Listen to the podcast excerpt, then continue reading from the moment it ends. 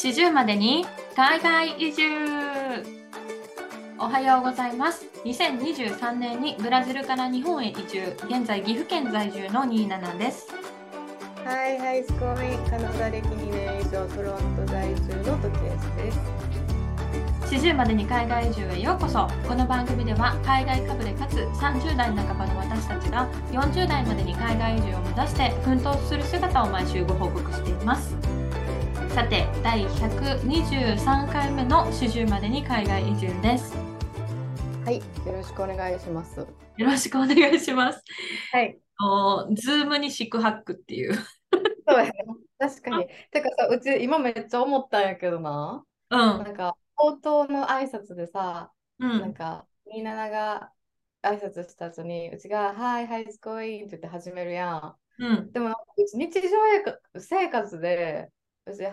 How's going? って言わんなと思ったよ、なんか最近。ああなるほどねなんか、うん。ここでしか言ってないなと思って。いつもなんて言うの？え、いつもなんて言うやろ？う。What's up? とかかな？わからん。じゃあちょっと次週から WhatsApp に変えてみてよえ、いやいや。なんか、なんかもういや普通におはようございますでいいかな。いいと思うよ How are you? とか、How have you been? とか。How have you been? いいんじゃないですか？人によってちゃうけど、なんかな、How is, how is going? ってあんま言わんなと思って、なんか知らんけど、最近。なんかどっちかっていうと確かになんか YouTuber さんとかが動画の頭で言ったりするよね。Hey guys, か how's it going? そうそうそう。30 or something like that. 思ったんよ。ふふっと思ったっていう。いやもうお好きに変えていただいて、毎週週替わりで変えていただいてもいいので。はよか。はい。あの、Zoom がちょっと前に仕様変更したじゃないですか。うんうん。あの、まあ、皆さんね、ズーム、もう今コロナ禍がだいぶこう、終わり、終わったと言っていいのかわからないですけど、まあ、通常に戻りつつある中で、まあ、一時期流行ったような、ズーム飲み会みたいなのも、今されてる方ってそんなにいらっしゃらないのかなと思うんですけど、あの、我々ね、いつもポッドキャストをレコーディングするときに、ズームのレコーディング機能を基本的には使ってるんですよね。うん。うん、ただ、あのーちょっと前に Zoom が仕様変更していく、んす1、2ヶ月前かな？に変更し、もっと前かもしれないね。ちょっと前に変更されて、その、まあ、もともとそのノーマルの会員、何にもこう、お金を払ってない普通のフリーの会員の人は、40分だったっけ ?45 分。40分で会話が切れて、Zoom が終わっちゃうみたいな。うん。でもまだ話を続けなかったらもう一回立ち上げ直さなきゃいけないみたいなのがあったんですけど、ちょっと前から、その、一回クローズして、もう一回立ち上げるまでの間、4分待たなきゃいけなくなったんですよね。そうそうそで、わかるなんか、何これってなって、私たちちょっとしばらくずっとズームから離れてて、普通の、あのー LINE の会話を録画して、録音してやってたと思うんですけど、う。うん。久々にズームに戻したらそんなことになってて、うんうんうん。あ、そうそう、これ、えっと、その1回目の収録を、というか、ズームをクローズして、もう一回開けようとしたら、Start your next meeting in 4 minutes って来て、Your free meeting just ended. Please wait 4 minutes before starting a new meeting. Special offer! Skip the wait. Upgrade to Zoom One Pro or One Pro and enjoy two months on as plus one year of unlimited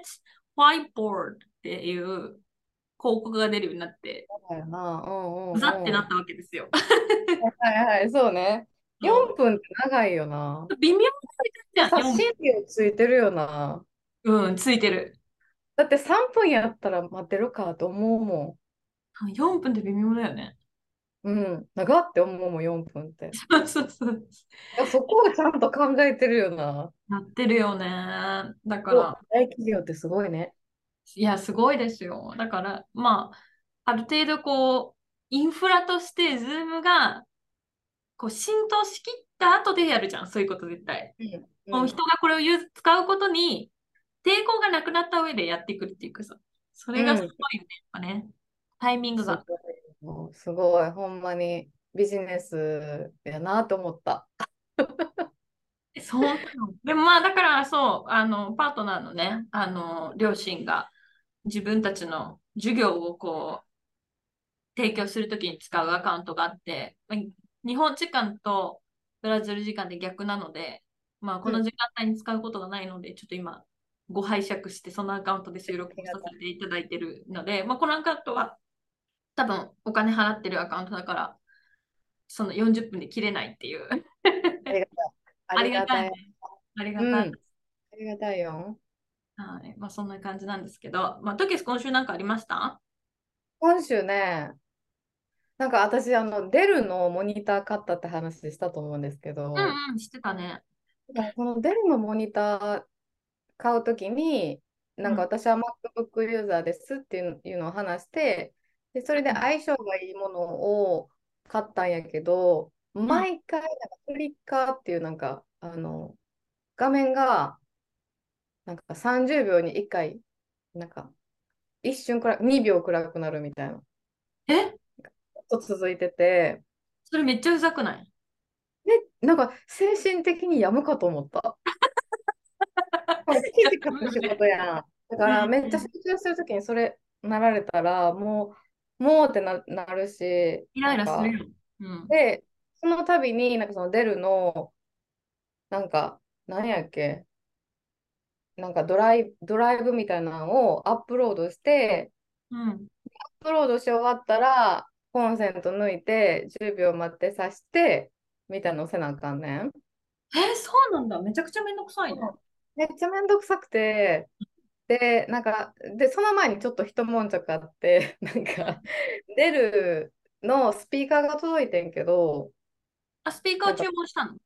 そうそう、なんかその、あの、モニター自体にそのスピーカー機能がついてない、ああ、モニターの下に磁石みたいにガッてつけれる、なんかスピーカーみたいなのを買ったわけ、一緒に。あ、いいね、いいね。で、なんかその時に、なんかあの、つなげ方が間違ってるんが、全然スピーカーから音が出てくれんくって、ほうほう。で、デルのカスタマーサービスに連絡してん。うん。で、そしたら、なんか、結構適当でさ、なんかカスタマーサポートの人でなるほ、が説明書バッて送ってきて、うん。で、なんかこのケーブルが入ってるはず、絶対入ってるはずみたいなこと言ってくるんやけど、うん。そのケーブルが別に入ってなかったから、うちが、うん。え入ってないですよって言って、ししかも私が買ったそのモニターの箱の中に入ってる説明書、うん。これ、これが入ってます、これが入ってますっていうリストの中にもそのケーブルはないですよって言言ってるのに、あるはずですって言ってきて、あなた違うモニターの話してませんか？あなたが送ってきたなんか PDF 違う品番なんですけどって言ったら、うん。あ、なんか間違えてましたって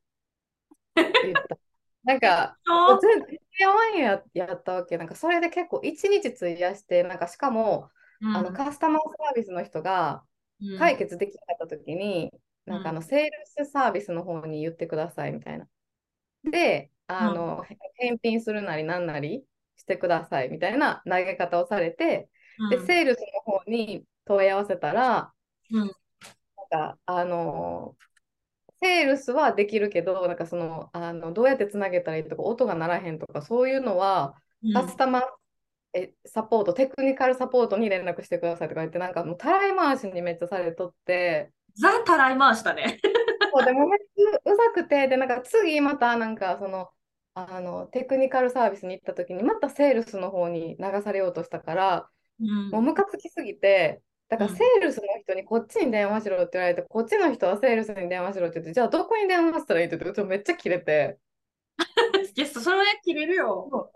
で、なんかこんな、私もこんな今3時間もあなたたちとさ、なんかたらい回しにされて3時間も費やして、たった私は自分が購入したスキスピーカーから音を出したいだけやのに、ただそれだけやのに、なんで私こんな時間使ってるか分からへんって言って、うん。なんかすごいクレーマーみたいな言い方して。で いいやん、成長してるよ。レベルアップしてるって。でも結局、うん YouTube で見て、やばい、あカスタマーサポーよりやっぱ YouTube の方が頼りになるね。そうそうそう。で、なんかなんとかスピーカーから音が出るようになったんやけど、次そのフリッカーの問題が出て出てきて、え、そのさ、あフリッカー、その何、画面がバンって暗くなるのはさ、そのスピーカーをつけてからそうなっちゃったの？それとも最初から？うん、最初からじゃない。なんか多分、スピーカー届いてからだと思うねん。なるほどね。なんかの相性が悪いのかな？悪いんかもしれへんねんけど、毎回そうなるから、なんか動画とか編集してて、字幕とか書いてるときに、うん。なんか字幕自分でつけて、で、巻き戻して、その字幕をちゃんとなんか適切なスピードで表示できてるかみたいなのをチェックしたいうんうん。のに、途中でパッて暗くなるから。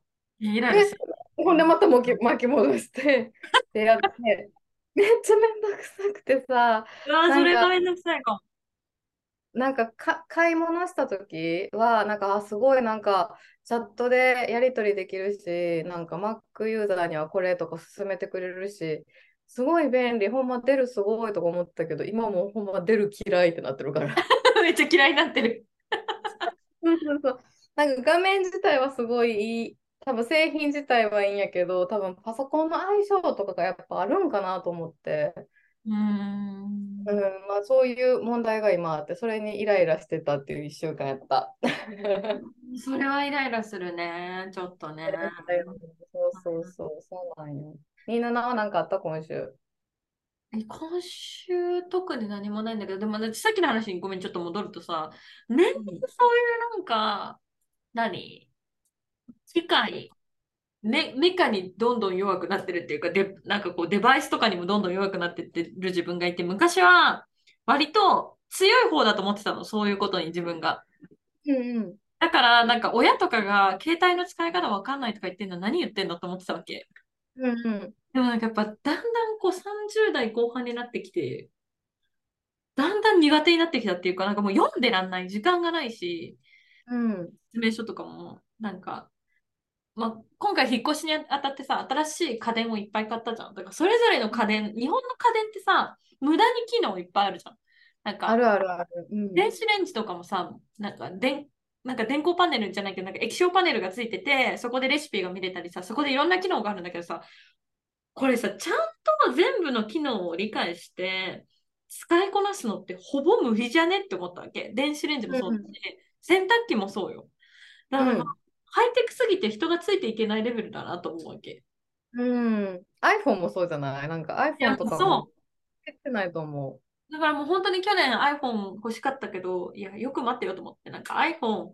どうせ使いこなせないし、携帯でやるのって私ソーシャルメディア見るか、う。うん。そういう何？なんかアプリ使うとかそのレベルでさ、それで何かするわけじゃないのに、まあ、iPhone っていらないよな、みたいな。うん、そうよなな。んだけどそう使いそうこなせへんと思ってるもん、うちも。なんか本当にもう最近そういうなんか、例えば、組み立てのラックが届きましたとかも苦手なわけ。うん。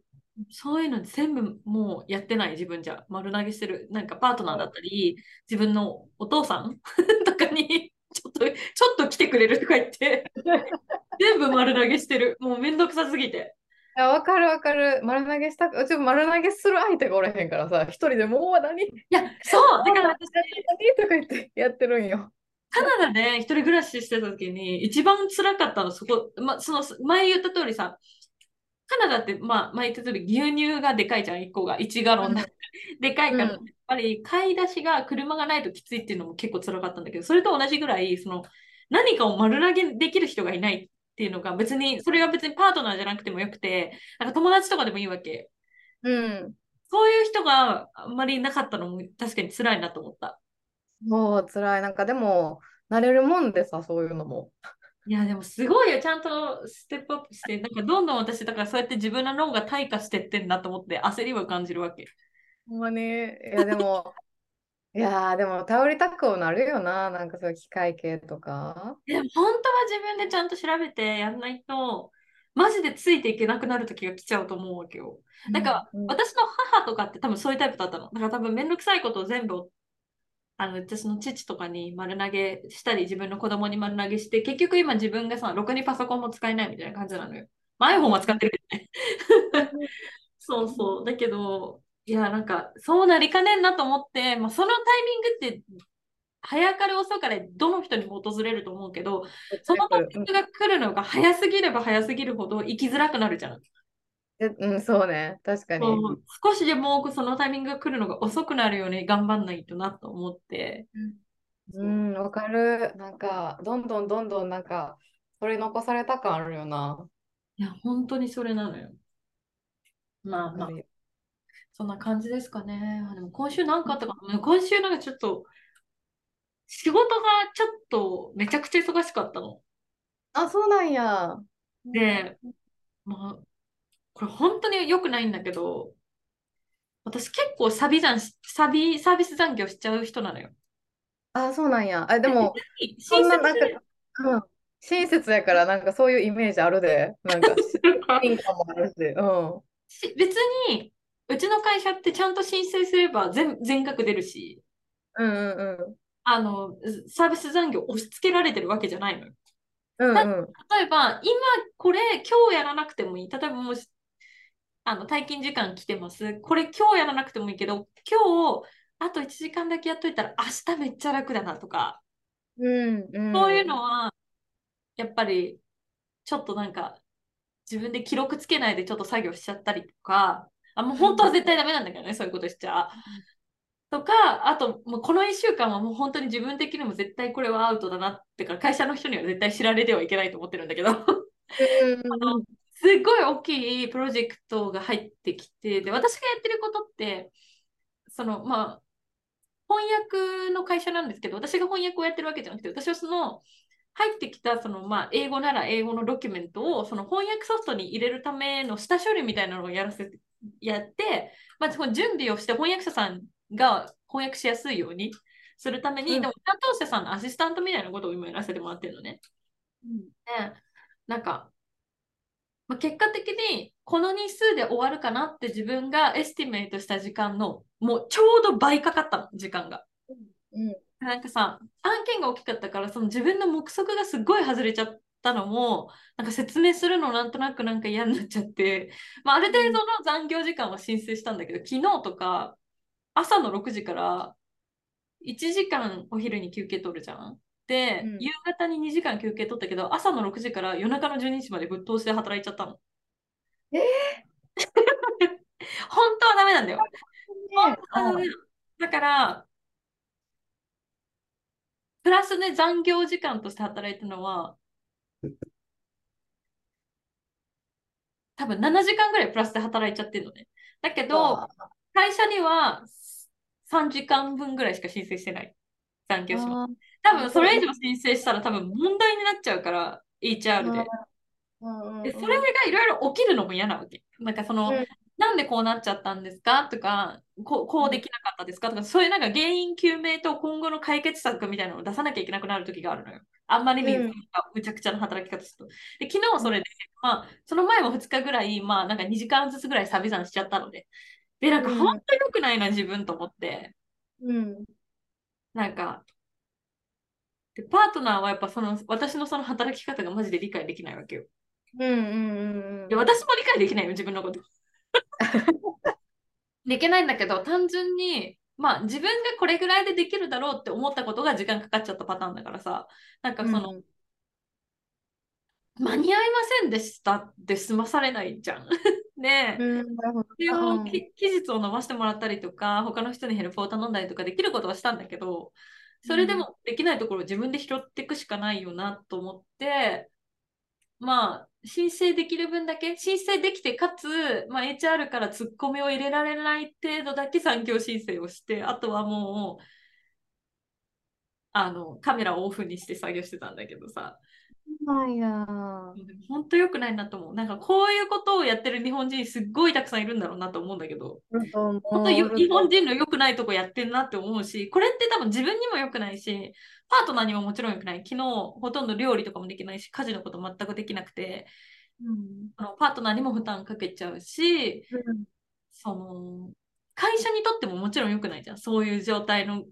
エンプロイーがいて、でも報告しないから会社側は知る由もないじゃん。なんていう。うんうん、本当は良くないなと思うから、どうにか解決しなきゃいけないんだけど、うん、なんかその、正直にその自分に起きてる問題を報告しづらい雰囲気、うん、しづらい雰囲気って私が勝手にそう感じてるだけだけど、しづらいなって思っちゃってる自分がいて、かつ、うん、その、まあ自分の業務内容的に、まあその自分でこのタスクはこれぐらいの時間で終わるだろうって、初めに estimate しなきゃいけないんだけど、やっぱそれが案件によってめっちゃばらつきがあるから、それが本当にうまくいかなくて、で、大きい案件になればなるほど、そのズレがでかくなりやすい。で、今回は今までで一番大きいズレだったの。うんうんうん。でもそれ、あれじゃない？多分、その最初に自分のやり方をこう計算するときに、やっぱそういう多少のズレがあるっていうのを分かってもらうところからかな、多分。それ、そこを会社側が分かってくれてたら、例えば今回みたいなことが起きたときに、うん、あ、じゃあ今回はちょっと大きかったいやっていう、その27が悪いとかじゃなくて、その案件の方が悪いじゃないけど、なんかその、なんていうの？そうあ実際にね、別になんかその上司の人とか、その担当者の人に何か責められたりとかはしなくて、みな皆さん本当なんか、えー、遅くまですみません、ありがとうございましたみたいな感じで今回めちゃくちゃってるし、何か怒られてるわけじゃないんだけど、うん、そう、そうだね。で、なんか結局今回この大きい案件に入る前に、この案件の80%ぐらいのサイズのまあまあでかい案件をもう一個やってたんですだから、それに追われてて、その次の案件のことを考える余裕がないまま、あ、一個大きいの終わった、次もう一個大きいの始まるぞって開けてみたら、全然、その予測日が足りなかった。作業作業日が足りなかったみたいな感じでさ、なんか、本当に私仕事できないなって落ち込むこういう時。なんか私、本当にディーリング、なんかこう、ハンドリングが本当に下手で、なんか、あとなんかその何タイムスケジュールを切るのが本当に下手なの。だからなんか、紙に書き出したら？書き出してんねん。書き出してるんやけど。いくらぐらい時間かかるとか、これにこう、もう細かく書い書いてみたらそう、でもさ、結局それをやるとね、それに多分30分とか1時間とかかかっちゃって、うん、なんか、うん、で、あとその、まあ、例えばプロセスとして1から10まであるとするじゃないなんか、うん、プロセスの4をやって初めて8の長さが分かったり、なんか、プロセスの8まで来てやっと残りの時間が分かったりっていうところもあるわけよ。だからそれをなんか結構早めに残業したいときは会社に申請しなきゃいけなくて、例えばその日残業したかったら、その今私が日本時間で働いてるっていうのもあるんだけど、うん、その自分の勤務時間の半分までの時間の間に HR に申請しないと、HR の人も先にカナダ時間で働いてるから退勤しちゃうから、それまでに申請しなきゃいけなくて、うん、でも、まだ残り4時間ある間に残業が必要かどうかの判断をするのも難しかったりする時もあって、うん、なんか、うんと思うわけ。だから結局判断するのめんどくさくて、いや、間に合うかな、間に合わないかな、間に合うかな、間に合わないかなって結局申請するのめんどくさくて、そのままやって、あ、間に合わないわ。もういいや。って思って、サビザンしちゃうみたいなのが、もうここ数ヶ月結構続いちゃってて、あんまり良くないなと思ってるんだけど、めんどくさいがやっぱ大きいんかな。なんかめんどくさいがめちゃくちゃ大きい。結局そのプロセスがめんどくさいんだよね。まず申請をしなきゃいけない。うん、で、なんか結構、やっぱ HR もさ、HR っていうのは上司だけど、ちゃんとこうそこを私に負担がないようにコントロールしなきゃと思ってくださってる部分があるから、なんか、それを申請すると割と、その申請をただアプローブしてくれるっていうよりは、その案件自体の期限を変えたりしてくれるのね。で、それも結構負担なの、多分。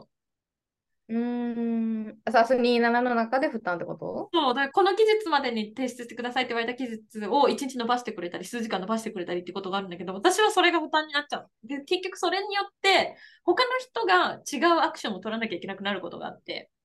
はいはいはい。だから他の人に迷惑かけたくないみたいな気持ちそうそうそう、それがあるのが一つで、その実際に残業した時に、えっと、案件名、なんで残業したかっていう理由、でも私の場合はそれに対する今後の解決策、で、その残業した分を月内にいつ消化するかみたいなのも書いて報告しなきゃいけないのね。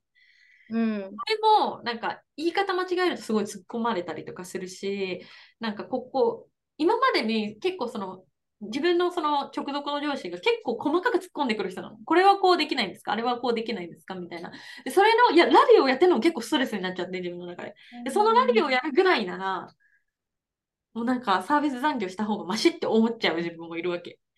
はいはいはい。なんか、それが1日、1時間とか30分とか、まあ、それぐらいの程度ならいいけど、やっぱ2時間とか3時間とかになってくるのが数日続くと、自分何やってんだろうっていう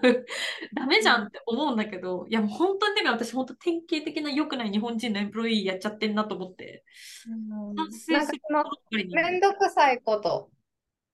をやった場合、めんこのままの場合で書き出してみたら、なんかプロコンズみたいな感じで。そうだから普段がいその1時間ぐらいまでの残業のレベルだったら、そのプロッツ and cons を考えると、サビ算の方が私にはプロッツがあるのよ。うん。楽、そっちの方が楽だし、なんか、なんなら別に期限内に出せるレベルなの、もうすでに、そのドキュメント。うんそのプラスの1時間は自分がクオリティを安心したい。なんか、うん。フィードバックを何も受けなくて済むようなクオリティに絶対何のミスもしてないからダブルチェックをしたいとか、うん。そういうのに当てることが多くて。うんうんうんそうそうそう。だからそういう場合は別にいいんだけど、まあ、今回みたいに明らかに作業が間に合ってなくて、なんかちょっとバカみたいな働き方を この2、3日しちゃって、すごい反省、反省だなって思った1週間だったね。そうそうか、まあ難しいよね、在宅やしな、なんかで。しかも私がやらせていただいてるそういう業務、会社にやらせてもらってる業務って、結構単純作業なのよ。うん。単純作業だからこそ言いづらさはある。なんかごまかしが効かないっていうか、うん。っていうのはあるね。まあだから、もっと早め早めに判断していけるように。で、同じ業務をしてる先輩がいるんだけど、その人はそういうこと一切ないのね。すごい上手なの、その estimate が。で、なんか、作業も早いから、私よりも作業スピードがずっと早いから、同じ案件を持ってても、その方だったら時間内に終えられるだろうなとかがあるのよ。うんうんうん。それも結構自分的に心理的な多分スピードになってる。あなんか心理的な負担になってると思う。その人にコツとか聞けたりはできひんの？なんか、どうやってるんですか？とか、どうやって esti あ、そう、 mate してるき聞いてる、ちょこちょこ聞いてるんだけど、まあ、その方今ちょっとその、何、育休中で、まなんか時短勤務みたいな感じだからさ、なんか、またちょっと今ちょっと状況が違うっていうのもあって、そうそう。うん、っていうのはあるんだけど、まあね、まあでもそう、どうにかこう解決策を考えて、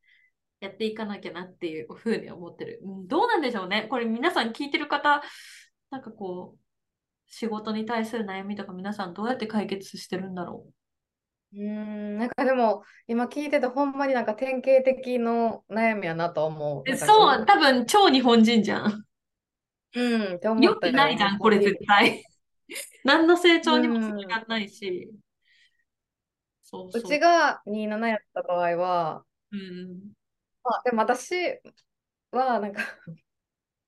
なんかへ変な人って思われたくないからお金が全てだと思ってるからうん。逆にめっちゃ言うかもしれんこんだけ仕事してますとか言っちゃうかも。うん、私が言ったらな。うんうんうんうん。ね。だからなんかそのなんか多分私のやり方が間違ってる感じだったらそこのご指導をいただけたらとかいう感じにして働いた分はちゃんとしっかり申請するかなじゃないと私も27みたいに悩むこんだけ働いたのにお金もらわれへんの？とかやっぱそっちの悩みがでかくなるねうちの中で。そうね。まあなんか、こんだけ働いたのにこんだけしかもらえへんのっていう気持ちは正直そんなになくて、なんかただ、ただ単純に、この働き方良くないよなっていう、ああ、なるほど。そう、でも、そう、なんか、多分根底には自分への自信のなさがすごいあると思う。なんかうん、カナダの会社だから逆に言うと日本みたいに、その、日本ってさ、人を首を切るのが結構難しかったりするじゃん。うんうんうん会社って、でもやっぱカナダの会社だから、やっぱりレイオフされやすいっていうのがあるから、多分そこでいついらないって言われるかわかんないっていう不安感が多分常にあって、で、しかもその自分のポジション的に結構ノンスキルでできる仕事っていうかさ、誰でもできる仕事だから、その、翻訳者さんみたいにこの人がいなくなったら困るみたいなポジションでもないわけ。で、だから多分自分の中ですごい自分に自信がないんだよね。自己肯定感。だから会社の人に別に軽んじてこう扱われてるとかはなくてわざわざ代表がメッセージくれて大丈夫ですか？勤務状況大変じゃないですか？みたいないつも本当に助かってますみたいな連絡をくださるようなすごい心細やかな対応してくださる CEO ではあるんだけどだけど、なんかやっぱ自分の中で客観的に見たときに、私という人材が全然有益性がないなと思っちゃう自分がいて、うん、だから不安だから、そのなるべく HR とかも上の人に迷迷惑をかけないたくないというか、なるべくもう埋没してたい、突出したくないというか、できればみみんなの目がこっちに向かないような形で作業したいから、もの波風あれを立てたくないみたいな気持ちがあって、で、なんでこんなにこの仕事にしがみつくかっていうと、やっぱり今、円安だから、その正直、お給料は多分普通の OL さん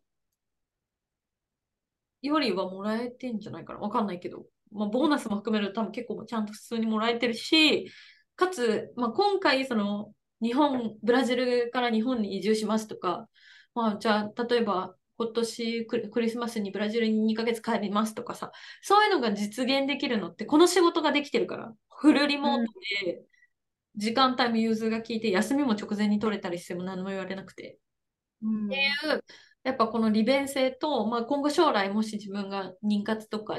そういうことを考えたり、まあ、今の会社のメンバーの人たちが産休、育休とか取ってるのを見ると、すごく柔軟に受け入れてくれるから、まあ、今後数年はこの仕事にどうしてもしがみつきたい自分がいて、うん、だからだからこそ、切られたくないって思いがあるから、なんか多分そういう風になってるんだろうね。でも根本の問題は、多分そこの自分の自信のなさっていうか、スキルのなさが問題で、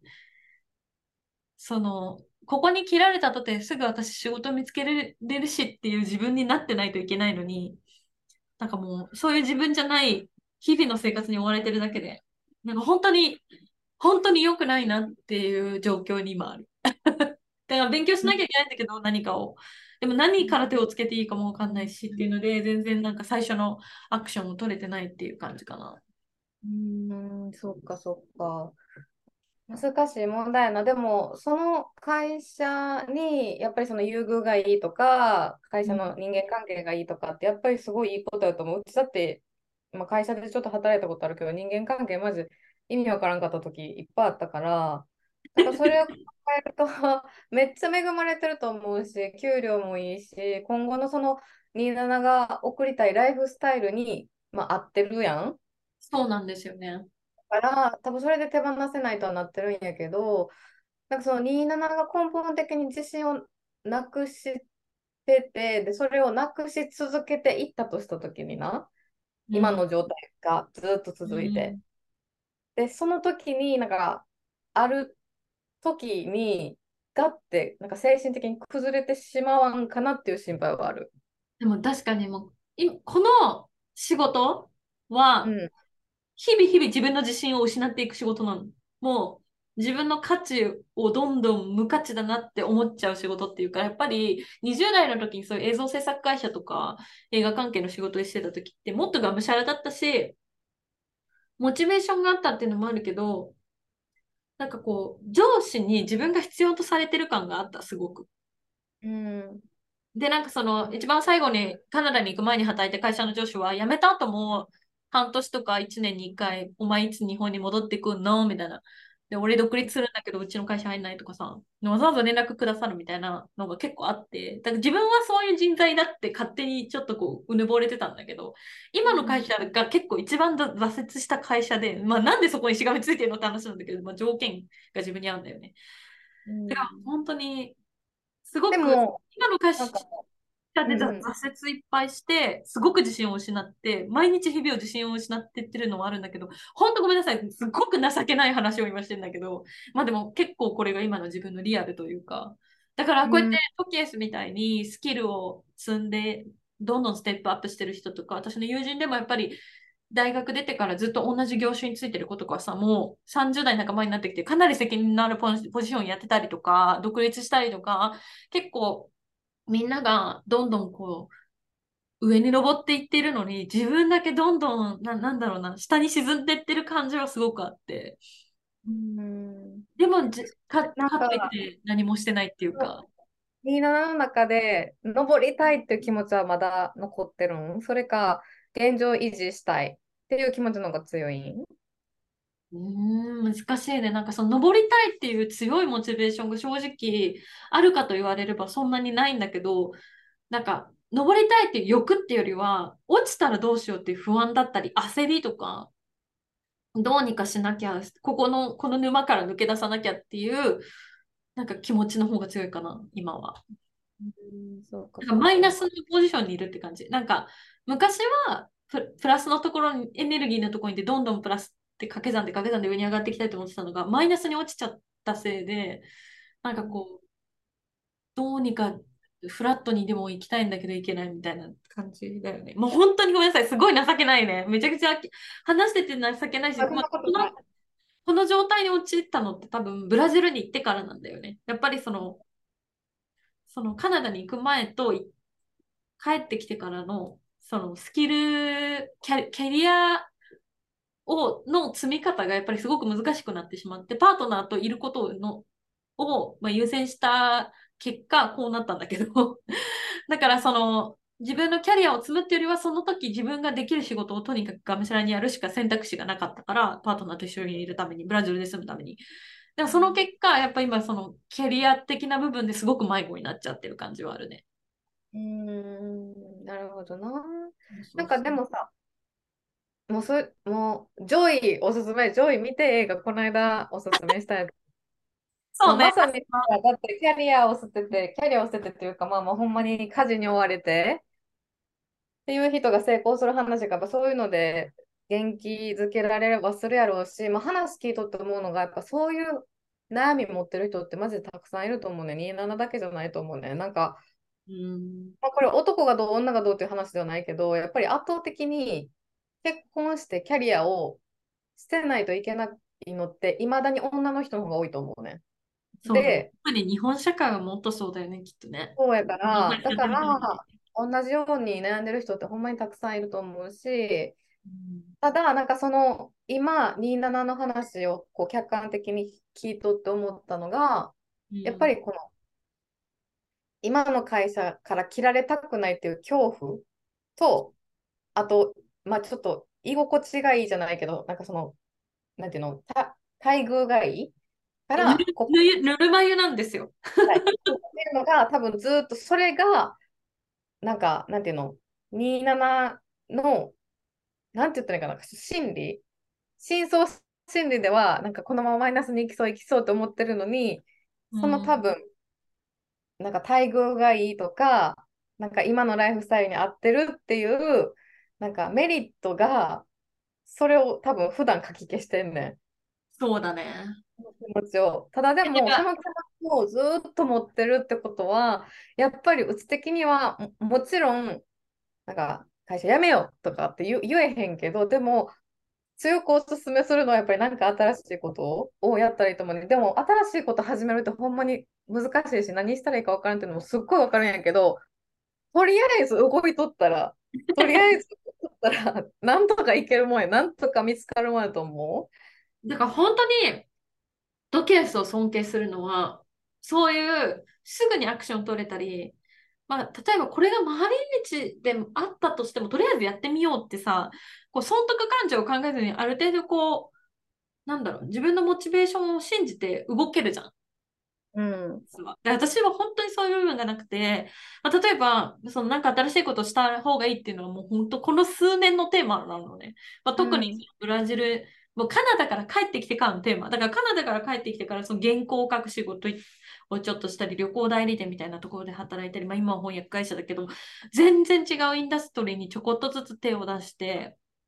キャリアが詰めてないのもあるし、じゃあ今のキャリアに沿ったところでステップアップしよう。例えば今の翻訳会社で翻訳者になろうと思って、じゃあ翻訳の勉強しようしようかなって思うタイミングもあるんだけど、やっぱり根本的にそれが自分がやりたいことじゃないから、なかなかモチベーションがつながらなかったり、まあ、これそれこそここ最近の AI の進化が半端ないからさ、なんかやっぱ翻訳の仕事ってやっぱ近々なくなるとか言われたりすることが多くて、やっぱ本当にその、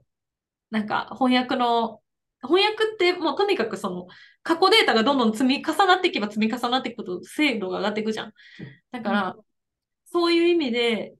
もしかしたら近い将来なくなるかもしれない職業に今からインベストすべきなのかとか。なんか今聞いとって思った。はい、質問。えっと、はい質問。日々上が今、あの翻訳の業界に足踏み入れようかなと思ったけど、でもそれは根本的にやりたいことじゃないしって言ったやん。ってことは、根本的にやりたいと思ってるものがちょっとあるんじゃない？そういうことでもない。いや、それが本当に分かんなくて、やっぱり日本に、やりたくないことは明確なん？でも逆に言ったら。じゃあ、うーん、分かんないよね。だから、すごい難しい。自分が何が好きなのか分かんないのかも。だから、なんかパートナーが逆に自分はこれが勉強したい。まあ、それがコロコロ変わるとはいえ、あれがやりってみたい、これがやってみたいっていろいろ手を出してるのは本当に羨ましいなと思うわけ。やりたいというモチベーションがあることが素晴らしくて。なんか、まあ、例えばその、まあ、翻訳をちょっと離れると、まあ、例えば医療通訳みたいなことを勉強したいなって思ってたタイミングもあるし、うんあとはまた全然違うベクトルで、やっぱりそのお金動向じゃなくて、自分がやってみたかった、その、それこそトキスが言ってたみたいなストーリーライティングみたいなところ、脚本の勉強してみたいなって思うタイミングもあったりするんだけど、いや、でもそれに今からインベストしてお金になるかわかんないのにとか、なんか、そのお金になるかどうかを、じゃあもう大前提なんや。こここの大きいとこなんや。大きい壁なんお金になるかならお金に対する不安が大きいのかもしれないね。でだからで、日本に住むってなったら特に、しその資格がある仕事が強いじゃん。だうん。かじゃあら、さ、なんかさ、全部をさ、じゃあもうスクリーンライターになりますって言って、なんか全部をかけるんじゃなくて、たった1週間に、たその5時間だけかけるとかにしてみたら？確かに、ね。そしたら別に今のサービス残業と同じやん。こう5時間いやただで働いてると一緒やん。そうね。うん、だからそれで、とりあえず、なんかその、今話聞いとって、これをやりたいと思ったんやけど、これもやりたいと思ったんやけどって、多分、思って終わってるから、そこを一歩踏み出して、やったら、なんか今の悩みも、ちょっとはなくなるかな。ちょっと多分、うんトーケースがね、この話聞いてると余計多分、なんか何？はが、なん、なんかこう、じれったい気持ちになるん気がするの。私がトーケースだったら私の話を聞いてて、ああ、やったらええのにって多分思うし、まあ、実際にこう、すごくちゃんとアクションを取ってるトーケースにこの話をするのが、まあ、すごく、なんか、恥ずかしいっていう気持ちは正直そんなことない、そんなことない。だっていろんな人がおるもん。うちだって恥ずかしいとこいっぱいあるで。いやいやいや、でも、でお金が全然ついてきてませんとかもあるし、なんかめっちゃある。だから逆にめっちゃ大損してることなんてめっちゃある。なんか変な、なんか、えっと、何やっけあれ。何やった ?NFT かなんかになんか変になんか投資してみようって言って、うんなんか何万か損したし、なんかすぐに動いて損したこととか、人に言えへん恥ずかしいことなんていっぱいいっぱいしてきたよ。いや、だから、でも、本当に、多分、まあこれ一緒にするなよって怒る人いるかもしれないけど、多分私、良くも悪くもよくいる日本人のうん広沢女子の陥りやすい沼に、ちゃんとしっかり落ちてるんじゃないかと思うんだけど。どうでしょうね？聞いてらっしゃる方で同じような状況の方いるんでしょうか？いると思うよ。まあね。確かになんか動けって言われてもそんなすぐ動動けへん人も絶対おるから、そう本当か、はね、なんか今年からなんか新しいことをしようと思っていて、まあその去年いろいろあって、で、それで今年ブラジル内で引っ越しをして家を整えて、よし、新しいこと始めるぞって思ってたタイミングで、結局なんかお兄ちゃんが亡くなったり、自分の病気が発覚したり、日本に引っ越さなきゃいけなくなったり、っていうことがあって、ちょっと考えられない時間が今年の上半期が多すぎたから、まあ、ちょっと下半期ね、じっくり考えて、こう40になるまで寝られなきゃ、やっぱりものにできるスキルが欲しいなとは本気では思うから、ちょっとそこはね、うんどうにかアクション取っていきたいなと思いますけどね。年ぐらい。うん、頑張りましょう。私もはい40、40とか怖すぎ。いや、怖いよ。怖いんですよ。怖い。怖いね。うんやっぱね。あでも逆らえへんから、時には。そうね。はい。時には逆らえへんから。逆らえませんから、時と重力には逆らえませんのでね。はいはい頑張っていくしかないですね。はい。まあ、すいません、ちょっと冒頭がだだいぶ長くなってしまったんですけど、早速ね、本日も始めてまいりましょう。はい。日本の常識は海外の非常識、今週のカルチャーショックのコーナー。コーナーでは、ブラジル永住権ホルダーで、ブラジル人パートナーと暮らす27と、フォトグラファー、映画ライター、日本語教師として海外に暮らすとケースが、いえー日々のカルチャーショックをシェアしていきます。ごめん、ちょっと全然違う話題1個振るけどさ、日本語教師がさ、国家資格になるよね。あ、そうなんや。そうそうそう、来年？え？再来年？わかんないけど。こ日本語教師今まで、なんかまあ、国家資格じゃなくて民間資格か、多分その大学とかでその日本語教師課程を履修してましたとか、そういう風な形でやってたのが、なんか普通にその学校の先生みたいな感じで国家資格になるっていう風にへえそうなんや。いつからだろう？ちょっと待って見てみよう。そう、だから、トキュスもそういう国家資格受けるのかなと思って、なんかそれによって、あの何、なんかこう、採用の状況が変わったりするのかなとか思って。ああ、でもなんかそのフルで日本語教師したいとかじゃないからな。そうだよね。あれうん、私うちさ、なんかオーストラリアやねん、なんか日本語の、日本語、え、日本語教師の資格取ったん？で、はいその資格、日本で使えへんって言われて何個か断られたから、日本におるとき、就活したとき。そうか、そうか、そうか。えそう、今まで多分結構そういうのがあったんだよね。なんかその日本の、その日本語学校で働くには、その日本のこれ、この期間の、この領収書、ね、修了書が必要とかさ、領収書はで、で、へさい。出したい、出したい、出したい。あ、これこれに、ごめんね、ちょっとニュースを読ませていただくと、えっと、これ NHK のニュースで、2023年5月26日、だから約1ヶ月前だね、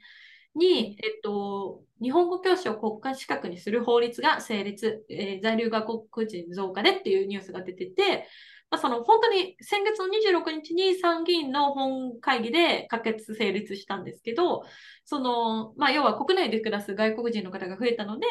やっぱり日本語を教えなきゃいけないっていう需要が高まってきているので、その日本語教師を国家資格にするっていうことを盛り込んだ日本語教育機関認定法っていうのが、まあ、その可決されましたということらしいです。で、えっ、と、えー日本、えーなんて書いてあるかな？えっ、と、法律では一定の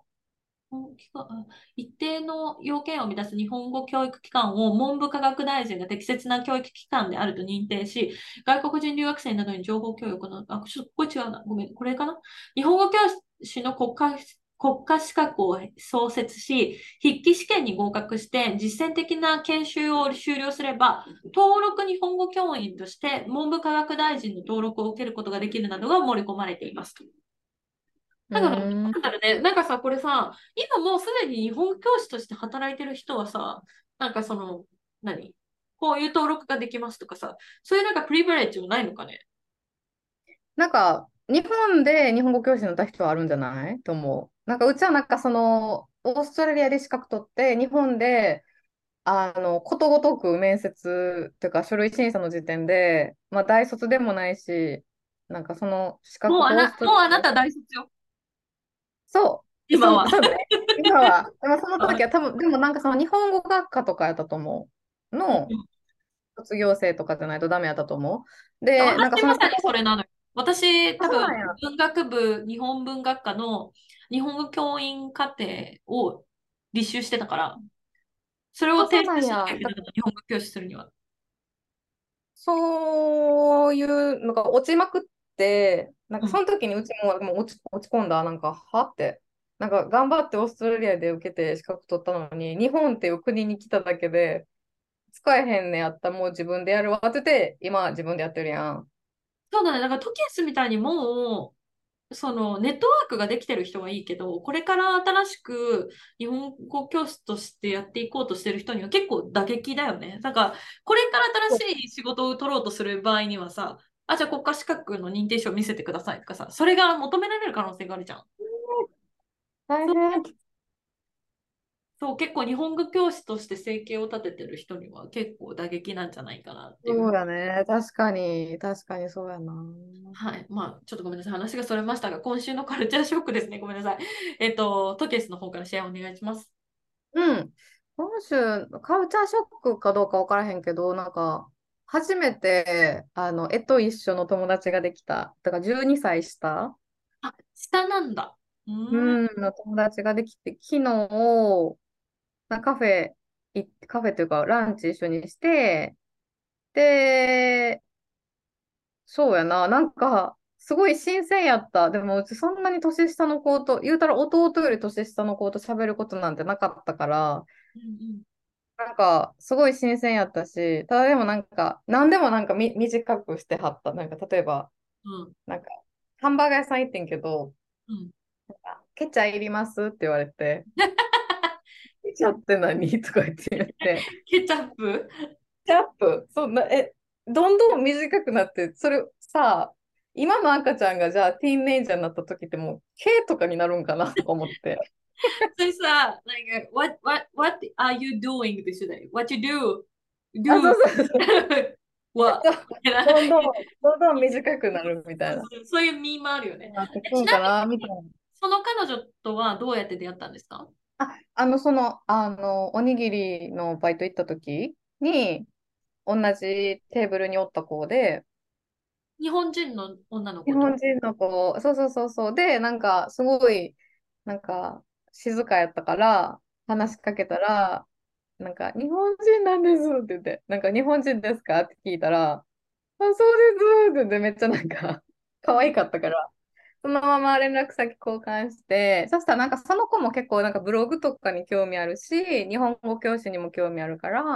うんなんかいろいろ話聞かせてほしいみたいな感じでインスタを交換したんやけど、そしたらなんかめっちゃだ、なんかもうダンサーやねん。えっと、その彼女は、トロントにその来た理由としては何だったの？理由は知らん。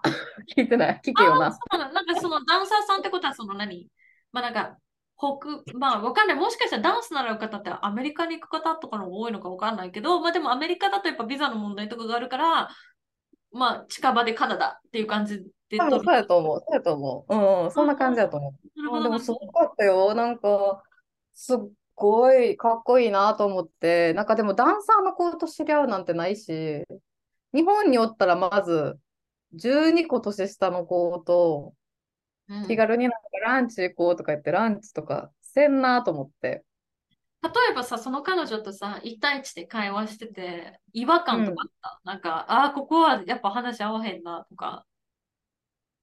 うんなんか分からへん。うちの中でなんか言い方悪いけど、やっぱりなんか弟と話してる感覚と似てる？だから弟が10個離れてるから多分、ああ、その弟世代と話してるっていう、なんか一個なんかそういうフィルターみたいなのを通してるからか、うんうんうん。あんまりや全然話合わへんやんとかなることはなく、エクスペクテーションがそこまでそもそも、そうだから、えー、そういうふうに考えるんやとか、えー、そういうなんやとか、うだね。うんうんうん。こっちが23の時何しとったかなとか、そういう話。いやー、でも今23のこと話したら、えいろんな意味のカルチャーショックを受けそうだね。うん、なんか、あの、なんかその子の周り、もうなんか結構結婚してる子おるって言ったから、うちが、え、なんかヤンママとか多いんって言ったら、なんかヤンママって多分もう言わんっぽくって、なんかえー、ギャルなんていうギャルママ？ギャルママって言ってて、なんかそういうなんかちっちゃい、なんか、あ、そっか、ヤンママとか言わんのやとか、なんかそういうちっちゃい新しい発見はめっちゃあった。確かにね。ただなんかそれでなんか話合わへんなとかなることもなく、なんかでも海外におるっていうのはでかい。多分日本やったら、うん。なんかちょっともう一個また別のフィルターかかってるかもしれへん。それはめちゃくちゃあると思う。うん。なんかこれさ、まあ多分海外だからこそ仲良くできる日本人同士のか友人関係って絶対あると思ってて、うん。私がカナダに2年うちいたうちの最初の1年は割と、その、自分より年下の日本人の子たちとつるんでたのね。で、うんうん。女の子たちは、まあ、何 ?2 個下とか5個下とかだったんだけど、男の子はもっともっと下だったのよ、その時。私がその時うん3歳で、一番若い子だと20歳とか。うん。だからさ、日本だったら絶対この友情、それでみんなで旅行行ったりしてたけど、この友情関係、日本だとありえないよなって思うんだけど、やっぱそこでカナダで成立してると、今日本にみんな帰ってきてるけど、まだ成立してるっていうか、それでも、なんか、同じ人間関係でいられるっていうのはある。でもこれが日本で知り合ってたら、私が多分苦しくて、この人間関係を築けなかった。うわ、おばさんここにいたら迷惑だなとか思われて無理かしらとか思って、多分飛び込めなかっただろうなと思って。それあるよな。わかるわかる。なんか自分がおばさんや、やって話ついていけんかったらどうしようとか、そうそうそうやっぱ思うよな。でもなんか不思議とそう思わんかったよな。いや、なんかそう、えだからいいよね。やっぱ海外にいると、まあ、やっぱりその、そもそもマイノリティだから自分が。うん。なんかこう同じ日本人っていうだけで、やっぱりちょっと仲間意識が生まれたりもするし、日本にいる時よりも共通点が見つかりやすかったりとか、やっぱ友達になりやすいっていう空気感はあるよね。でもなんかすごいちょっとタイムスリップした感はあった。なんかその自分が24歳の時ってオーストラリアにおってさ、うんうんあこういう話してたなとか、うん。まさにそうだよね。同じような感じなんだろうね。その当時のうんイギリスと。なんかその彼女のなんか恋愛の悩みとかも聞いとって、ああ、そんなんやったと思って、なんかすごい、なんかタイムスリップした感があって、なんかほんまになんかエナジーを吸吸ったぐらいちょっと昨日元気になった。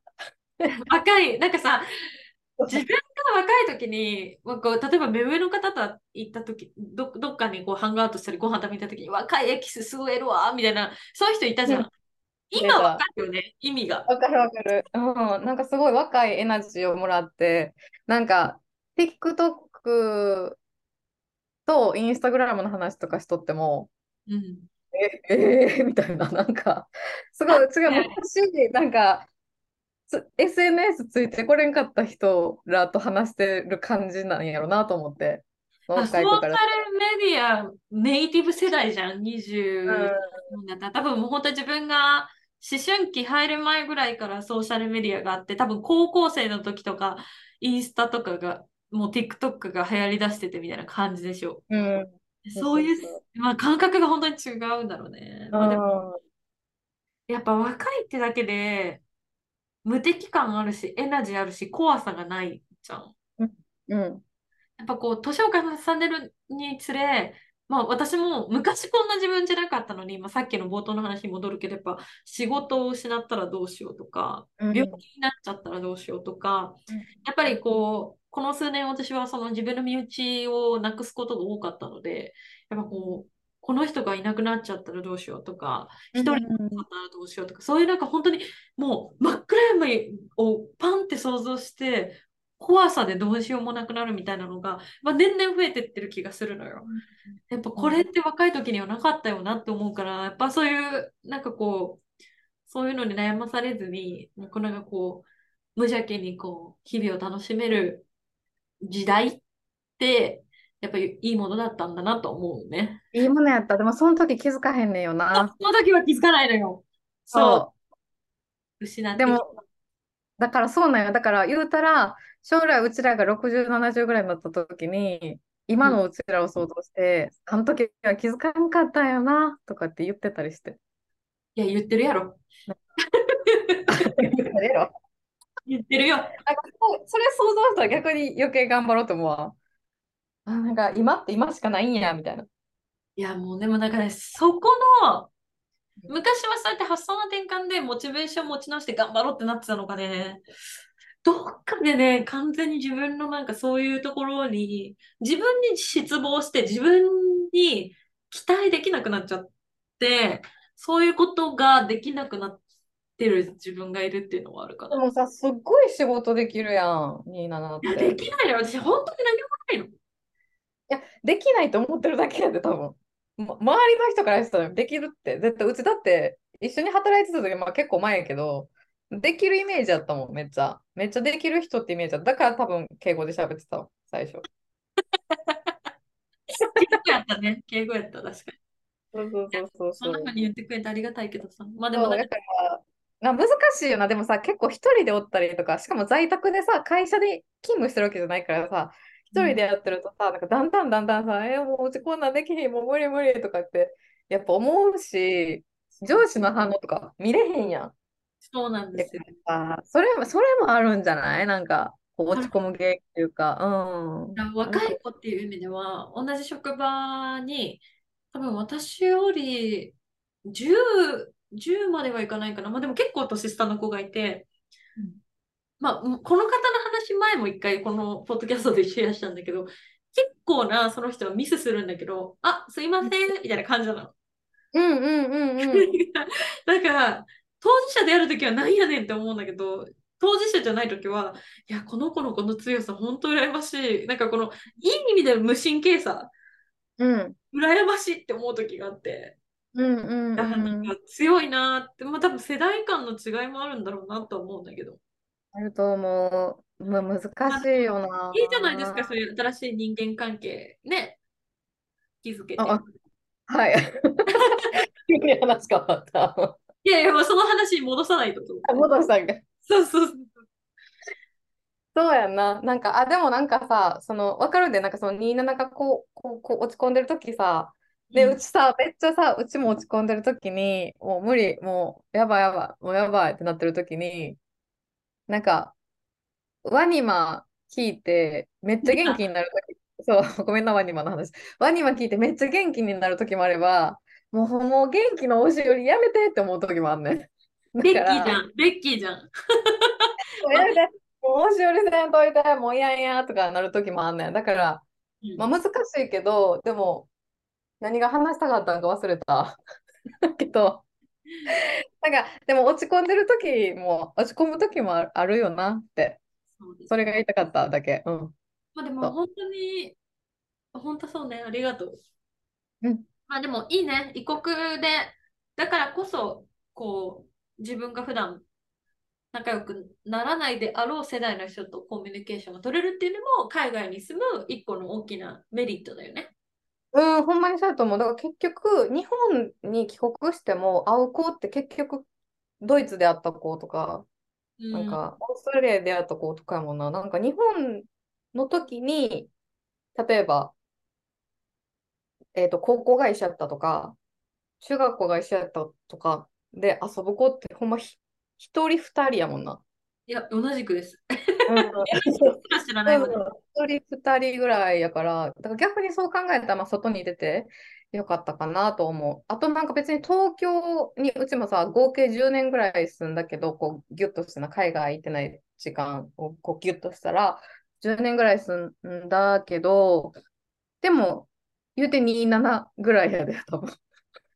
東京の友達、東京でできた友達って。で、他にも東京で会う子おるけど、なんか、あの、なんていうの、特別な環境で、例えばその、定期的に会ってる子って、なんかその、映画業界、映画業界じゃない、映画が、映画のファンで、なんか話が合うから、あいあじゃあ会いましょうっていう人がおったりとか、うん。なんか、あとは、あのまあ、うちが働いてた時の先、えっと、二十歳の時に働いてた会社の先輩で、じゃあご飯行きましょうとか、そういうので、なんか、ザ友達っていうのって、やっぱ東京で作りづらかったなと思う。なんか作ろうと思っていろんななんかパーティーとか行ったけど、なんか結局なんかアムウェイやったとかめっちゃあったからさ。マルチね。難しいなって、友達作りって。うん。まあね、だからそうやって新しく広がったところから。でもなんかやっぱりその、本当に2日間のアルバイトだったけどさ、行ってみてよかったね。そういうなんか、なんかそこで結構つながった人間関係があるから、そこからまたもっとさらにこうネットワーキングできて、かなどんどんどんとで地盤を自分で固めていけるみたいなところにつながっていくよそうね、だからどんどんどんどんほんまになんか居心地は良くなってってる。ほんまにちょっとずつやけど。めっちゃちょっとずつやけど。うん。居心地はだ。本当にそうやってビルドアップしたものの方が崩れないと思う。なんか、うわ、最高、ここ大好き、ここ住みたいってなって、急激に積み上げたものの方が、何かのきっかけで急に崩れちゃうと全部なくなっちゃう気がするけど、そうやってなんか、ちょっとずつちょっとずつ、あ、なんかそもそもそこまでトロント大好きって感じじゃなかったじゃん。うん。そこからちょっとずつちょっとずつこうオセロでこうフリップしていくような感じで自分の好きな色に変えていってる感じがなんかすごく着実でより強固な地盤ができるっていうイメージ。そうやな。そうかもしれへん。なんかでも、その場所を好きになるって、やっぱり場所自体好きになるって結構むず難しくて、うちうちにとってね。なんか、そうだね。人とか、人とかにやっぱなってくるなと思って。そうね。そうそうあもちろんな、なんかその人の雰囲気とかあるで、人の雰囲気とか、お気に入りの公園とか、お気に入りの映画館とかはあるけど、じゃあこれのために何百万払って移住しますとかはならんやん。うんうーんって思う。なんか今はほんま仕事を、うんん、そうやな、なんかカナダ拠点にして夏と冬に日本に帰るような生活をしたくて、今それがそうですねうーんって感じ。早くビザ降りてくれっていう、まあまあまあそういう感じでした。まだちなみにそのビザプロセスは何にもこう、なあ、もう、うんともすんとも。すんとも言ってない。言ってない早くね、なんか連絡が来るといいですね。ほんまになんかこの夏ほんまめっちゃ来日多いからさ、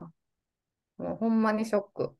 あーまあ、特にとし確かに今年の、なんかやっぱ今年の春ぐらいから観光客とかもすごい爆発的に増えたイメージがあるから、やっぱそういうなんか海外の俳優さんとかを呼んでのイベントもやっぱり去年と比べるとかなり増えてるんだろうね、今年の方が。増えてると思う。ん、増えてると思まあでも大丈夫ですよ。またチャンスは絶対来ますから。う。ありがとう。頑張ろう。もうこれ掴んでいきたいよ、チャンスを。今もうなんか、いざで逃していってる状態やから。そんなことない、そんなことない。いやー、頑張っていきましょう、お互い。ほら、頑張ろはい、ありがとうございました。う。うんえーこんえー次、私のカルチャーショックなんですけど、うん僕ね、何にもなかったんですよ。だから、冒頭で話した通り、今週なんかちょっと仕事に身を捧げすぎて、あんまりなんか、これっていうのがないん ですけど、まあなんかちょっと、記者さんに言った話をちょっとしようかな。あの、うんうんまあ、日本に戻ってきて、その、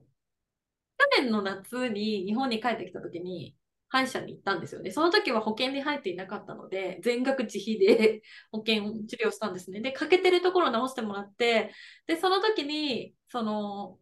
歯医者さんに、その、一個その、私、もう本当恥ずかしい話なんですけど、神経を抜いてる歯があって、そこの根っこのところがもしかしたら膿が出てるかもしれない。治療した方がいいかもしれないですってその時のお医者さんに言われたのね。で、あ、そっかと思ってて、でもその時は時間がなかったんですよ。限られた日本滞在の中で歯医者さんに行く余裕がなくて、まあ、ブラジルに戻ったらちゃんと自分の歯医者さん、かかりつけの歯医者さんを見つけてじっくり治療していこうと思ってたんですけど、日本に戻ってくることになったので、もう一回こう、日本でチェックアップをしてもらおうと思ってたんですね。ただなんか、うんなんとなく歯医者さんってできれば行きたくないから、私は。うん だからなんとなく先延ばしにしてたら、あの、なんか、糸ようじってあるじゃないですか。あの要はフロスの、なんかプラスチックでこう、引っ掛けるみたいになって、歯でこう、歯と歯の隙間に糸をグッて落として、なんか歯垢を落とすみたいな。あれをやったら、詰め物が取れちゃったんですよ。一箇所。あら。うん。で、あ、こりゃあかんと思って、諦めて、年貢の納め時だと思って、歯医者を予約して、歯医者に行ってきたんですね、久々に。で、で、まあ、その、詰め物を取れちゃったとこはすぐに直してもらったんですけど、あの、なんか、唾液検査？なんかその、うんリスク検査をやった方がいいですって言われたの。で、うんその、私多分、他の人よりもめちゃくちゃ虫歯ができやすいタイプなのね。そうなんか。そうで、そもそも、まあ、子供の時に私ずっと周期性オート症っていう病気で、まあ、ストレスにすごい弱かったんですよ。だから小学校の、前も話したんですけど、小学校の1、2年生ぐらいから6年生ぐらいまで、その、定期的にストレスを感じると、もう吐き続けちゃう。を続けてしまって、ひどい時だと、まあ、じゃあ1週間入院とか、全く何も食べれないし飲めないから点滴を打たないとやばやばいってことで、1週間入院したり、多分小学校2年生ぐらいの時は、多分6 40%ぐらい学校行ってなかったんじゃないかな。まあそういうなんか入退院繰り返してた時期が多かったので、で、やっぱ、その、普通に食べ物を食べて吐いてるわけじゃなくて、もう胃の中が空っぽなのにずっと吐き続けちゃうんですよ。うん。あの、だから胃液を吐き続けてるから、歯が溶けやすいうん。っていうのがあって、子供の時からすごく虫歯とか歯の問題にはすごい悩まされてたんですよね。うん。うん。で、多分ほ、もう多分その虫歯菌が常駐してるのかわかんないんですけど、すいません、汚い話で。あとにかく、あその歯の治療をしてる歯がすごい多くて、まあそれがすごいコンプレックスで、まあ、自分が子供の時にやった歯とかはやっぱり昔の治療なんか銀歯とかだったりしたから、20代の時にどうしてもそれが恥ずかしくて全部セラミックに変えたりしたんですけど、うん。今でもやっぱりそういう歯の問題にすごい悩まされてるんですよ。うん。で、まあ、その、そういう話をいろいろしたら、なんか、じゃあ、リスク検査っていうのやってみましょうって言われて、そのリスク検査のうちに、この唾液検査っていうのがあるんですよね。うん。うん。で、なんか、まあ、ここにもパンフレットが今手元にあるんですけど、あの、唾液検査で、まあ、その本当に好きなケーキとかジュースも我慢したし、歯磨きも頑張った。なのにどうして虫歯になったんだろうみたいな主人公の人が出てくるんだけどさ。ああ、そういうパンフレット分かりやすいからいいよな。そう、だから結局、唾液も、その人によってその唾液量が違って、うん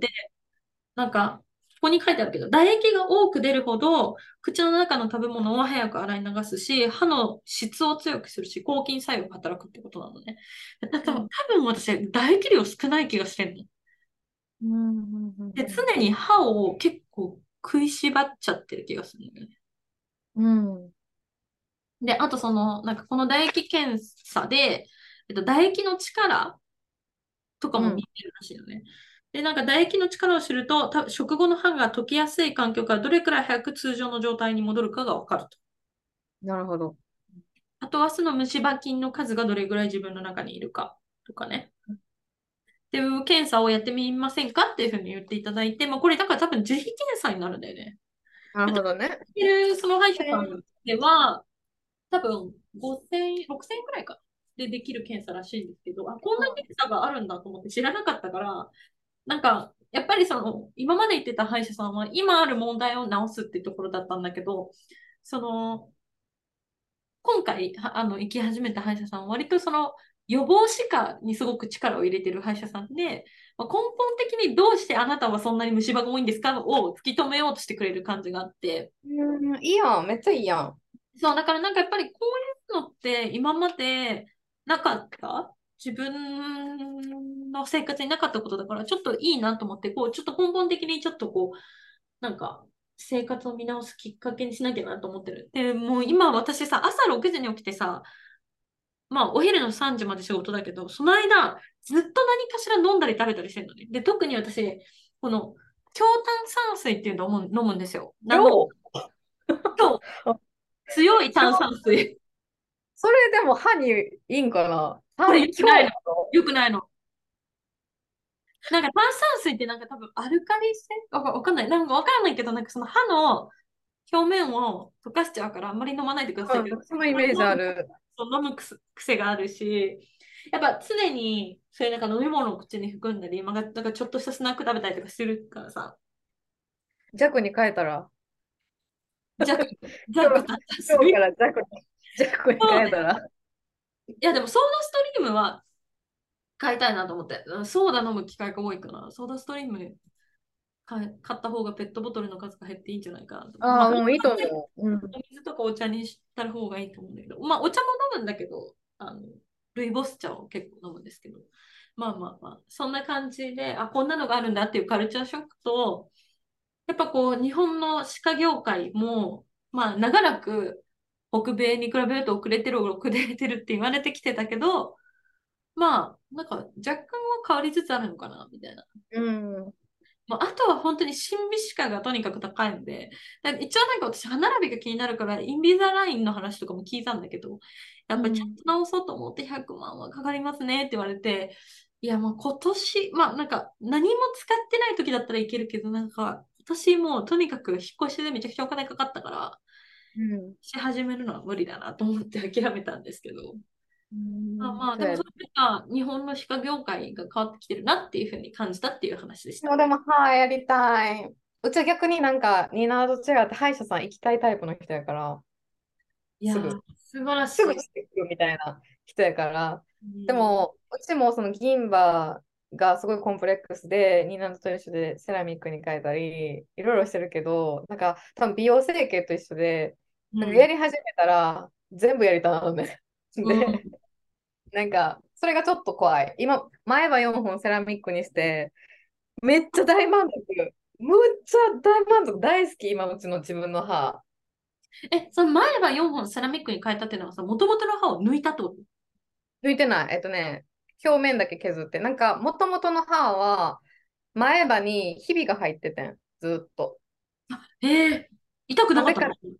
なんでかっていうと、小学校の時に、なんか、悠々ランドっていう、なんか遊具がバーって集まってる、なんか、広場があって、うん。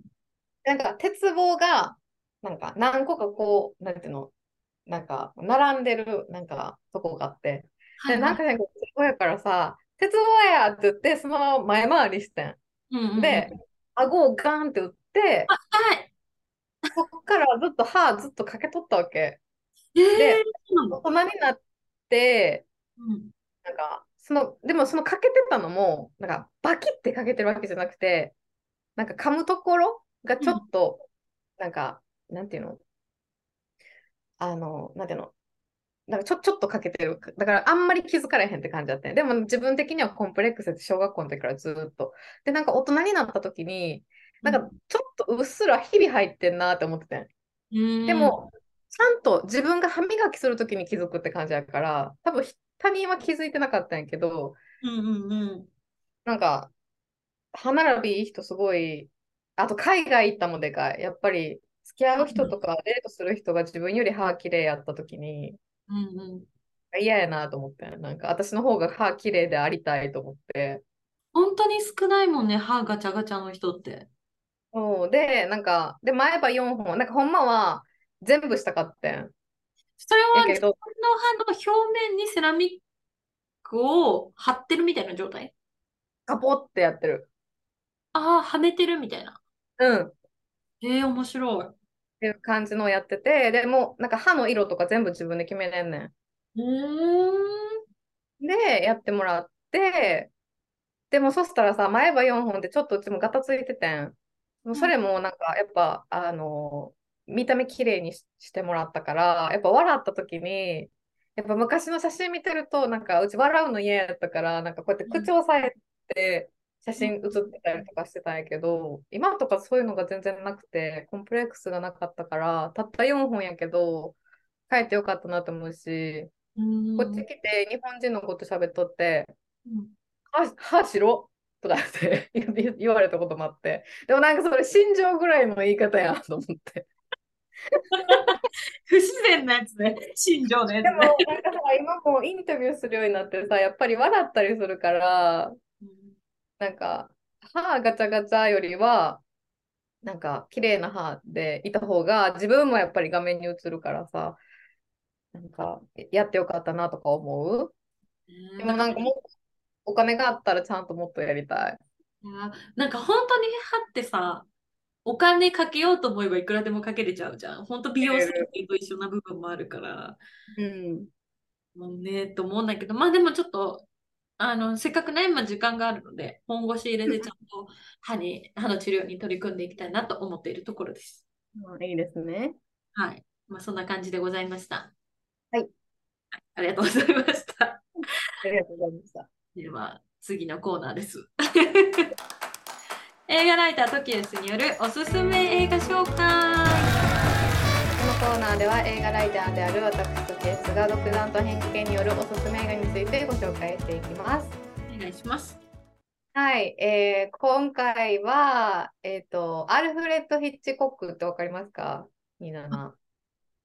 わかりません。はい、えっ、と、太鼓とか、鳥とか、うえっ、と、めまいとか、そういう、なんか昔の映画ですごいヒット作をすごい出した方がいらっしゃるんですけど、名前は聞いたことあるけど、ヒッチコックの手掛けた映画作品、見たことあるかな ?1 作、2作ぐらいは多分見たことあるんだろうけど、本当に覚えてないわ。うん。なんかまあその人の作品結構好きな、まあでも嫌いな作品もあるからもう分かれるんやけど、好きな作品と嫌いな作品があって、で、まあでもこの人の、この人が、えっと、作った作品の中で一番の代表作って言われてるのがサイコっていう映画。はい、1960年の映画ですね。で、なんかこの映画をどういうふうに作ったかとか、その、えっと、ヒッチコックがサイコにかける思いとか、彼の私生活も一緒に描いた作品があって、で、その映画のタイトルがヒッチコック、もうまさにヒッチコックっていうそのままのタイトルなんですけど、あの、羊たちの、羊たちの沈黙とかのアンソニー・ホッキンスっていう人が、アルフレッド・ヒッチコック役を務めてて、で、彼がもうほんまに太った、あの、ボディースーツと特殊メイクで、なんかちゃんとなりきってるんやけど、あ、そのヒッチコック本人。そうそうそう、になりきってんねん。それもまたすごいなと思って、なんかすごい名優が、なんか有名監督になりきるっていうので、ちょっとうちはそれが面白くて見てみようと思って見たんやけど、まあ、この物語はもうすでに有名監督となったヒッチコック。ヒッチコックがもう有名になった段階から描いてるねん。うんうんうんうん。で、もうすごいなんか、あのー彼の作品がすごい世間から認められてて、ヒッチコック映画といえばこういうスタイルみたいな感じでもう確立はしてた。でも、そんな中、ヒッチコックは映画制作の初期の頃に感じてた楽しさみたいなのをすごい取り戻したいっていうのをずっと思ってて、うん。そんな時にロバート・ブロッホっていう人が書いた小説で、サイコっていうのがあって、で、この小説がその実際の連続殺人鬼のエド・ゲインの犯罪に着想を得てる作品。でうん、この小説を見たヒッチコックが次のプロジェクトはこれだっていう風になるんやけど、結構周りから、いやなんか、ホラー映画なんてすごいチープな感じに仕上がるからやめた方がいいとか、こんなクレイジーななんかストーリーなんか世間に受け入れられる受け入れられないみたいな感じですごい猛反対を受ける。で、なんか今まで一緒に仕事してきたそのパラマウントからも猛反対されて資金繰りもなんか助けてもらえなくなっちゃうね。うん。でもそれでもなんかヒッチコックはこの最古の小説をすっごい気に入ってアシスタントの人にもう最古を本屋からなくすように指示する。だから全部変えて買い占めて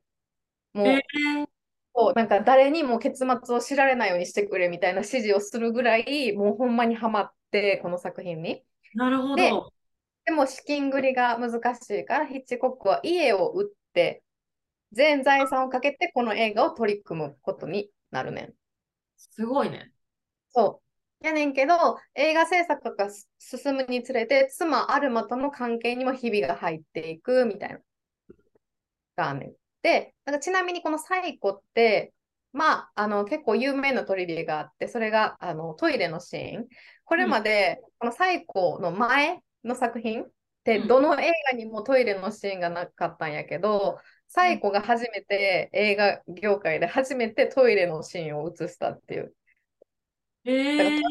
を流すシーンがあるんやけど、なんかこれまではその水を流すシーンとかトイレさえ映されることなんてなかったんやけど、そのタブーをどのように説得して映し出すようにしたかとか、やっぱそういう細かいところまでも描かれてるのがこのヒッチコックっていう作品なんですけど、うん。なんかすごかった。なんか私なんかこのヒッチコックが最高私、サイコめっちゃ好きなんですけどな、サイコって多分めっちゃヒットして、その後サイコ2、サイコ3って、3って作られたけど、結局なんか、その、なんていうの、第1作目が作られるときは、周りからなんかこき下ろされて、そんな作品なんて世間から受け入れられないよみたいなことすごい言われてたのに、なんかそれを今でもなんかファンがいる作品に作り上げたヒッチコックってすごいなとか思って、でうちはなんかそれプラスこの小説に描かれてたその連続殺人鬼のエド・ゲインにちょっとなんかどんな人なんやろうと思って調べてみてん。そしたら、このエド・ゲインっていう人マジでちょっとクレイジーすぎて、なんかあの、テキサス・チェーンソーっていう映画があんねんけど、なんか人の、なんか顔面の皮膚を切って、それをマスクにして、イエーイっていうような、なんかちょっとグロい映画があるんやけど、それもこのエド・ゲインから着想を得てるらしくって、だからいろんなホラー映画に影響を与えてるうん殺人鬼、まあ、みたいな感じやねんけど、まあ、そうね。だから、その、えっと、このヒッチコックっていう作品は、そのアンソニーの、まあ、あの演技力とかも結構すごくて、なんか立ち姿とか癖とかも、なんか徹底的にマスターしてるうんのもすごいいいなと思ったし、なんかヒッチコックってなんか笑ってる写真があんまりない。なんかこっちは見たことないんやけど、うんうんなんか、それでも、なんか、結構好感を持てるキャラクターになってる、この作品では。なんか、それが結構良くて、なんか、まあ、短めの映画やねんけど、まあ、1時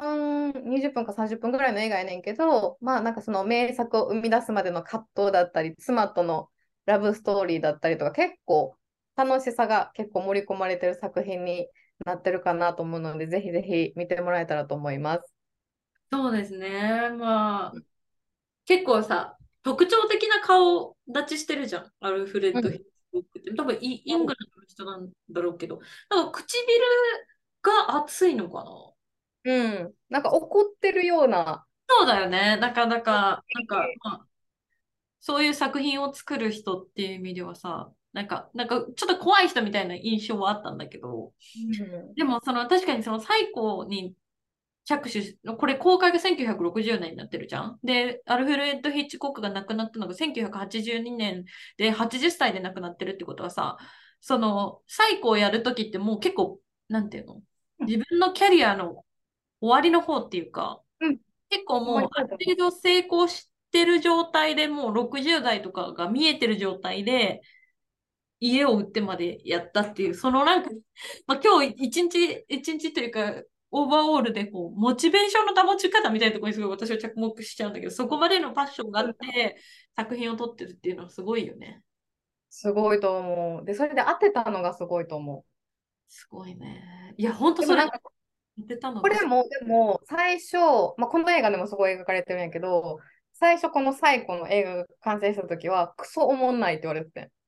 ええそうなんだ。でもそっから逆転した、まあ、何かがあるんやけど、まあ、それがこの映画で描かれててめっちゃおもろかったんやけど、わ、じゃあ絶対見てみた方がいいですね。興味があるから。うん、ちょっと見てみて。これよかった。すごい好きやった、私は。なんかほんとさ、いつの時代もさ、シリアルキラーってさ、なんかいなくなればいいのにっていう存在なのにさ、なんかアイロニックだけどさ、そういうシリアルキラーが結局インスピレーションを与えちゃうんだよね、クリエイターたちにね。うんほんまにそうやと思だってさ、善良なに生きてるさ、無名の市民たちはインスピレーションにならずにさ、歴史にもなんかクリエイティブ、クリエイターの作品の中にも残っていかないのにさ、結局そういう人が残っていっちゃうんだっていう、なんか、今ちょっと虚しさを一瞬感じたけど。う。悲しいよ、ほんまにそうやと思うよ。でもそれってさ、なんか、正直さ、恋愛とかにも通じへん。なんかさ、なんか、すごい子とか、すごいいい人がさ、無限にされてさ、なんかバッドガイとかが勝つやん。そうね。なんか女の子もさ、ちょっとビッチになんか振る舞った方がさ、よかったりするやん。なんなんそれ？よく意味わからへんねんけど。怒り、怒り、怒り。はい、ごめんなさい、ちょっと話飛びちゃいましたけど。えっと、ヒッチコックですね。ちなみにこれは、いえっと、何で見れる？今、これ新しいねプラスで見れる。ディズニープラスですね。見れると思う、今。ヒッチコックの映画自体は2012年の作品みたいなので、うんアンソニー・ホプキンスの熱演をすごい。よかった。はい、ありがとうございました。はい、ありがとうございました。ということで、今週の始終までに海外中はここまで感想、質問、ご意見の方は、えー、インスタグラムのアカウント、あと27とケースにて受け付けております。えー、ぜひ、よろしくお願いします。あ、ごめん。はい。ぜひよろしくお願いします。フォローしてください。では、来週金曜日朝8時にまたお会いしましょう。ボンフィナージセマーナ。Have a good weekend. ありがとうございました。